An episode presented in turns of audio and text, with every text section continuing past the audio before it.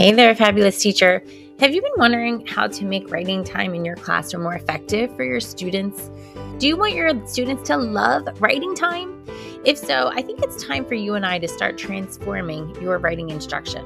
I'm Melissa Morrison, and I have a passion for helping teachers to feel confident in teaching writing and help them grow successful writers.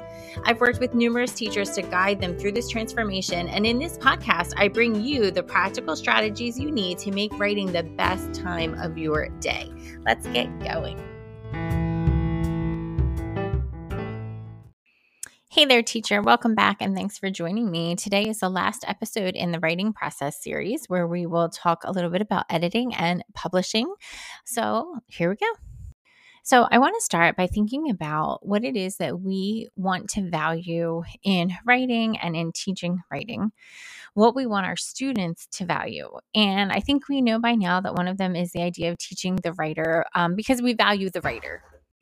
And this thought of valuing the writer and not the writing is going to help us in our decision making with editing and publishing because we're not worried about the piece itself. And we'll talk more about that. And I also want us to think about valuing the progress. You know, we want to move students forward. We want them to be able to do that on their own. So we want to celebrate all the work that they do within their writing work and within the piece of writing that they're working on. What is it that they have accomplished in it? And that's what we want to value. And that also will have a lot to do with how we're asking them to publish. I also want you to think about this phrase, public, not perfect. When we think about publishing something, it's to really put it out there in the world, right? Now, we know that professional authors are going to have an editor. So even the professional author is not writing a perfect piece, or at least the publishing company might not think so. And so they're going to have someone who fixes it up for them, even, you know, professional writers. However, we don't really want to, we want to acknowledge our students as writers, but they're certainly not professional writers. And so we don't have the same expectation even for that piece before it goes to editing of the publisher. We know that we want to value the writer. And so we know that we're not going to try to push their piece to the end, publishing past what they're capable of doing themselves or with a little help. And so again, not focusing on the writing, but knowing that we're never really going to have a perfect piece. I mean, even the editor might not have a perfect. There might be someone who wants to fix something that's published in a book. But we think about public, not perfect, and the idea of sharing it in some way. And as we are sharing it, still valuing the the process too as well. And so this will look different, publishing for different grade levels, for one reason, because when you get into the older grades, they're probably typing to draft. There may be some students who really still want to write, and therefore their published piece might be now typed on a computer. But a lot of times I would say most of them are drafting on the computer. Sometimes they don't even get a choice, which I don't like, but that way, it's not so hard to go and publish it by typing it up. And maybe if it's, maybe they still want to illustrate it in some way. Maybe it's an informational book and they want to add some pictures and things like that. But it's not so much of a issue when you think of how you're going to publish the book. But when you move down to younger grades where they are writing and they're not typing, you're going to get into where they have a choice to maybe they would type in order to publish their piece, or they're not going to. So we will talk about that. But before we get into that, I wanted to talk about this public piece and how we can help our writers to really share their writing with others. Because as we've talked in the last episode and in many other of my episodes, we know that if writing is authentic, there's a reason for writing it. And unless they truly want the piece to just be for them or they don't want to share it with someone, most often it's meaningful or has meaning because they are going to share it. They're writing it for others to see, whether it's just for them to enjoy a story or for them to learn something or for them, the writer, to persuade someone in some way. We want to think about how they can really share that with others. So there's a lot of different things that can be done for students in our classroom. So one thing that can be done is that it can be shared with other classes in the school. Even in middle school, you could think about sharing your, there could just be other classes that aren't in their grade level reading or writing class. It could be that they go down a grade level and share, or that they just share with the different subject, you know, so students are in a different subject at the same time. Maybe they have a little share with them. You could have, even if it's the end of the unit or the end of the year, you have a writing celebration. We've done something called writing on the wall or writing on the walls, I think. And we literally hung writing up in the cafeteria or in the gym all along the walls, and people could go and read it. You could just have the school come. You can invite families to come. Students can do this in any grade level. And it can be as small or as big as you wish. If you think about the upper grades as well, they could do some publishing online. If you have parents' permission, there are plenty of places, sites where students can publish just for each other, for other students. They can write comments for them as well. You could have them do a video. And we know publishing doesn't just have to be written, because they could maybe doing a speech or something. So they could go make a video. The video could be shared with friends, classmates, family members. So there are a variety of ways. And, you know, you might not want to do a big thing every time a piece of writing is done, because it takes some organization. But consider how they can really get things out there so that they feel like they really are publishing their work and there's a reason why they were writing it. Another thing that can be done, and this can be for any grade level, is the pieces that they have written can be put in the library. So if they were online, they could be printed out, or it could just be online, and maybe there's something that your school shares that other students could be able to see it. Maybe there would be a Google file or folder that could be shared so people could read each other's writing. But for the younger grades, especially if they have hard copies of their writing, they haven't done it on a computer, then they can put it in the library, and it can be there in the nonfiction for nonfiction books and the fiction for fiction books, and students can go and take out their book or even just read it while they're there in the library. It might be better.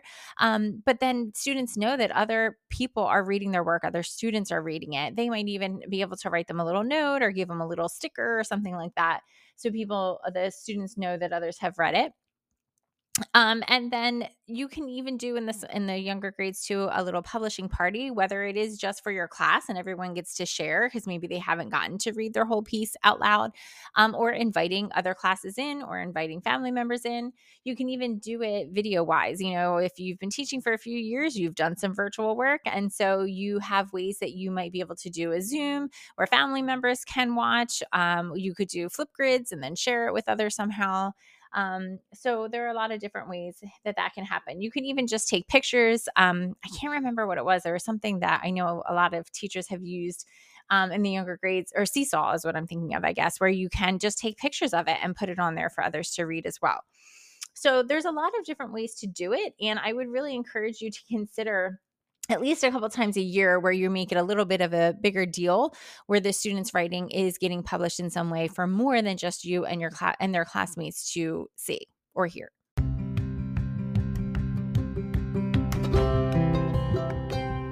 Hey there again, teacher. I just wanted to take a break to let you know about a free resource that I have created for building independent writing stamina in your classroom. And this checklist isn't just about using things like timers or music, but it actually includes all the things that I would want you to think about when teaching the writer in order to help increase their engagement and therefore build their stamina for writing time. So if you're interested, you can check the show notes or find it on Instagram. And I hope that it is a helpful resource for you. So now let me get back to how I had mentioned before, wanting you to think about valuing the progress. And I think we can also say valuing the process. Both are really equally important, but they're very similar because when we think about that public not perfect, we're not pushing to perfection because we know that will be past what our students can do independently. So what are we looking for? We're looking at the process of writing being shown, being done, and valuing that work and valuing the progress that students have made, whether it be from the beginning of their piece to the end or even from the beginning of a unit to the end, because they've learned so much and tried so much and practiced practice so much throughout that time. And that's when we're seeing this published piece, right? That's when we're trying to, when we take the time for them to go through the whole process of writing and publish a piece. So let's think about what that would look like. And this is where we can talk a little bit more about the editing part. So imagine, you know, I said you could have students, the younger students who have their books that they're making, and they could hang them up on the walls, put them in a library. So what would they actually look like? Well, they're going to look very similar to what they first put down on their page, except now maybe they are coloring it if they haven't colored already. Now maybe it has a cover on it.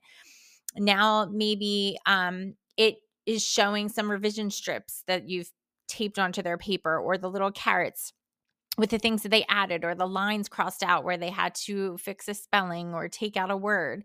We want to see that because it is not really grade level appropriate for anywhere from kindergarten all the way to second to rewrite their work. A, they don't have the stamina. B, they don't have the interest. C, we're not worried about it looking perfect. And it's just too much for them. They really can't even copy like that and get everything on there. And it takes so much time. We don't want time spent on that. We want time spent on the real work of writing. Now, if there is a piece that's super messy and the student can do better than that, not because they're scribbles and we want them to be letters, because obviously they're not ready for that. But if they really are, it's so messy that you can't read it, hopefully you have spoken to the student already about making it clear for their reader and they've tried to fix it up a little bit. But maybe there's a page in the book that really has had a lot of erasing or you can't really read it. You can ask them if they would like to take the time to rewrite it, or you could ask them if you would like to have maybe like a little note on there that says what they wanted it to say. I don't like that though as much. I would give them the option. Do you want to try to write this page again? Do you want to try to write this a little more neatly or fix the picture? And I really would leave it up to them because we want them to know that we value the work they are doing as a writer. And we're not looking to have this piece that looks a certain way. Everyone's is going to look different. We shouldn't even know what it's going to look like at the end because we don't know what those writers are going to want to do. But it really is not grade level appropriate for them to rewrite it. In the book About the Authors by Katie Wood Ray with Lisa Cleveland, they speak a little bit about publishing, and I wanted to share what they said here. So after they talked about students drafting and doing some revision and editing, they say, many of the books the children finish are not published in any more formal way. They are simply finished and shared, and that's the end of it. Remember that we have set the children up to put a lot of energy into the production of books right from the start, so to ask the children to reproduce them in the name of publishing in the end just doesn't make much sense. So, right from the experts there.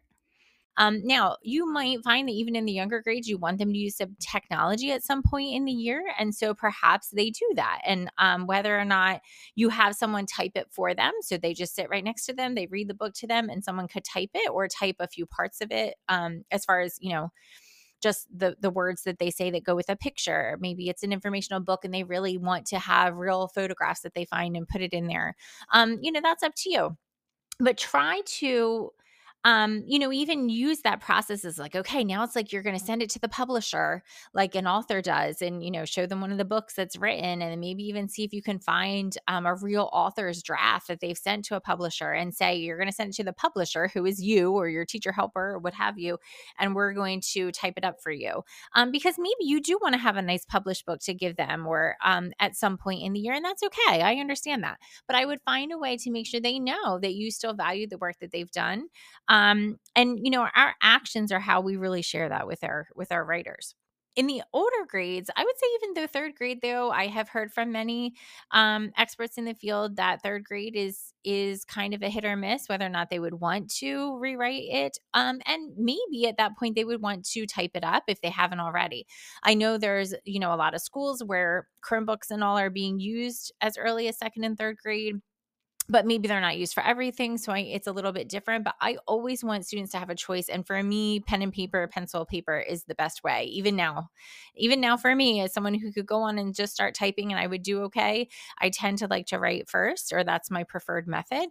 So I like them to have a choice, but then you can have them try it in different ways even throughout the year, drafting on the computer first, drafting on the paper first, planning it out on paper, and then drafting it on the computer. But it's also more difficult for you to keep track of, for me, to keep track of their revisions. I know it's possible in like Google Docs to be able to do that, but I just wanted to make sure I shared that with the lower grades. You don't necessarily want them to be revising, and you certainly don't need them to. I already did kind of speak about the upper grades and how typically they are already drafting on the computer. And so the revision process, although it should still be pretty cumbersome because you really want them to work on things like sentence structure and details and all of that, as far as the editing goes, which is what I'm supposed to be talking about, it is pretty easy for them at times because of the computer.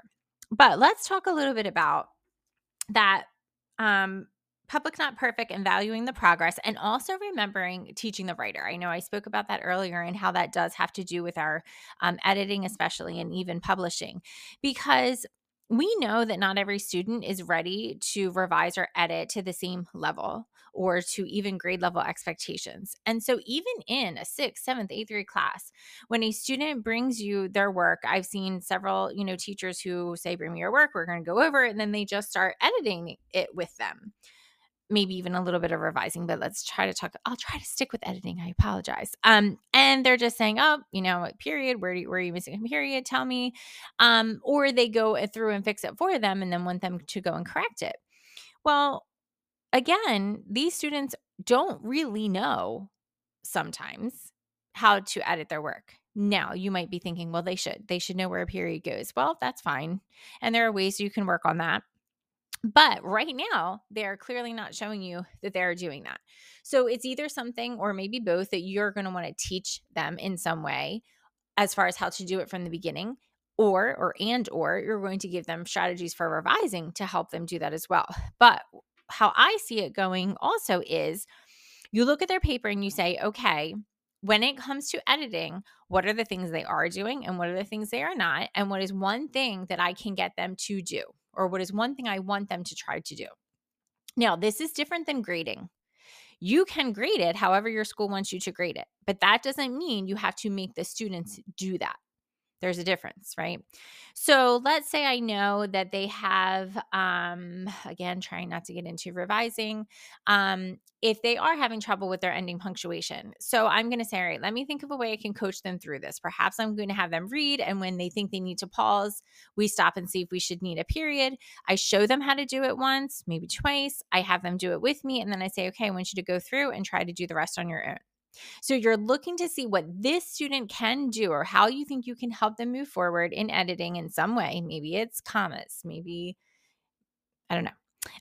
And depending on the grade level, of course. And then you say, okay, how can I teach them this? How can I coach them with it? And then I'm going to let them try to do on their own. But I'm not necessarily trying to go back and edit every single thing. Again, this could be with capitals, with any grade level. This could be with even if you think about editing as fixing letters, that are written incorrectly, that could be something that students go back and look for. And for some students, it's certain letters. So I just want you to remember that you're teaching the writer. And instead of trying to perfect the piece and focusing on the writing, you focus on the writer, what you can help them do and what you can get them to do. So that really makes a big difference, I think, in how we view editing and how we ask our students to do that.